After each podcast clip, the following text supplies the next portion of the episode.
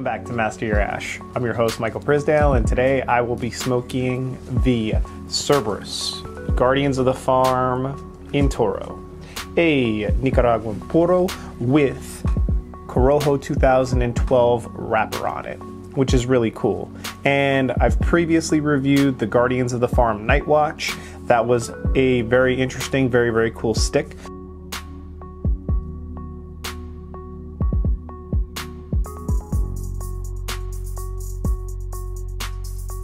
But one thing that I did notice and that picked up tremendously through getting past that kind of crack and getting into the actual perfect burn line that we have now is the amount of salinity in the smoke. something that I haven't heard very many mention. There is definitely almost a peanut butter cookie that the peanut nuttiness morphs into, along with some wonderful kind of dry earth. But man, it's almost as if, and I haven't had anything to eat yet, I've only sipped on a little bit of coffee and water throughout the day so far it is almost as if somebody took a salt packet dumped it right on right in my mouth as soon well that that sounds weird. It's almost as if somebody gave me a salt packet and i took half of it and just kind of chugged it and then i started smoking a cigar. Like it's not it's not off-putting but it's not pleasurable either. So, as great as this peanut butter cookie is that I want to encapsulate in a first third and just throw it into almost every single cigar, it's um, it's got a ton of salinity through all that earthiness and minerality. I normally don't um, feel I pick up salt as easy as some of the other flavors that I, I expose that I espouse in these videos or that I, I orate or I talk about during these reviews. But this one, there there could not be any more salt on this stick.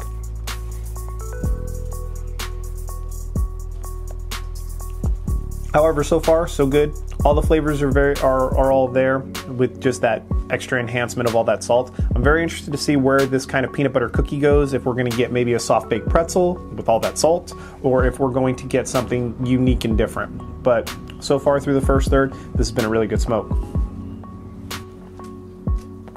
Mm-hmm. All right. So,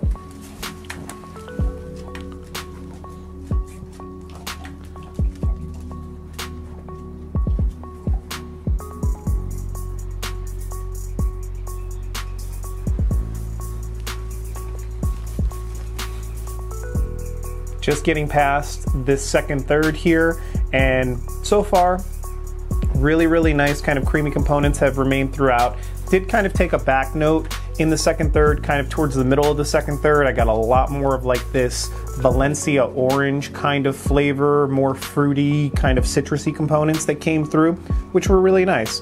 A very smooth transition overall. Let me take out the band. Overall, I would say that the cigar has been good.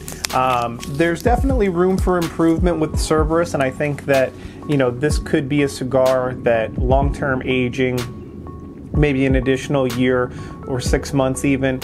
I still like the Guardians of the Farm Night Watch, probably a little bit better than this, but this is an improvement over the Aganorsa Supreme Leaf that I smoked. So between the two of those, I, I, would say that this is probably kind of right dead in the middle of that heap to kind of overtake that and be the number one, the number one dog, the top dog, so to speak. As far as pairings with this, with peanut butter, especially that peanut butter cookie that I got at the beginning. Uh, you all know that typically I like to default into more of the whiskey kind of variety. And I think that with all of that salinity that we got on the first third, I would probably stay away from Islay. I think that that's way too much salt going on. Any of the maritime kind of scotches I would stay away from. I would probably go for something that had a little bit more honey heather to it, more of your Speyside, Highland malts, maybe even Maybe even like a Dewar's or a nice blended scotch, I think would go really well with this. Rum is obviously always a great pairing, especially with all those peanut notes.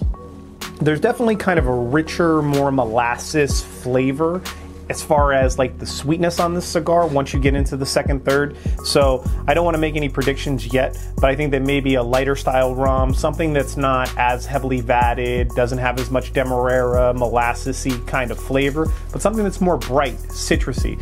This is a cigar that you know the mezcals of the world and some of those cachaças of the world, the very very light, bright citrus rums and agaves.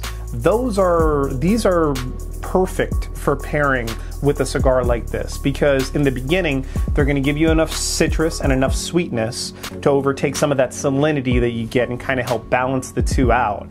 And then now that you get into the second third and you get more of that citrus component, there's going to be a complementary factor to them. So I would say overall, you could go you could go whiskey and that's typically with the peanut where I go first, but I think that the best pairings would probably be some of those very citrus cachaças and light rums in the in those categories, and some of those really really wonderful mezcals and light bright agaves with all that wonderful citrus kind of component.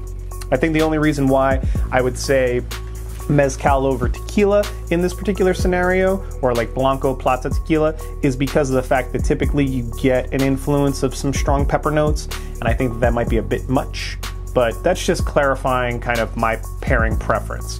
I think that if you're looking for the top end of the pairing, you're going to be kind of your mezcal agaves and your cachaças of the world, and then maybe one tier below it, kind of your light rums, very, very citrus forward rums, and your very, very kind of light citrus forward tequilas.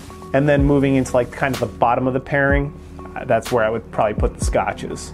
And just the, the wonderful blended scotches, nothing that's too smoky, nothing that's too maritime, just kind of chill and honey heather.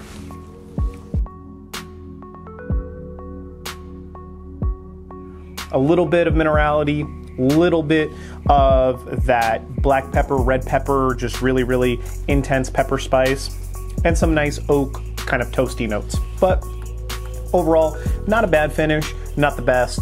I would say that this is probably a middle of the road kind of stick for me. I think that you could get away with a five pack, maybe even a box if you want to shoot up to the 15 and just like keep a couple of them in the humidor.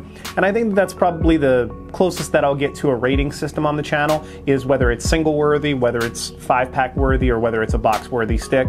This only being a 15 count box, I mean, you could spend 150 on the box if you like it that much, and then just kind of throw them in the humidor and just see how they do in the next couple of months to a year. But I think that the overall goal of this cigar was really to kind of be smoked uh, right away, and I don't know how much better it's to get.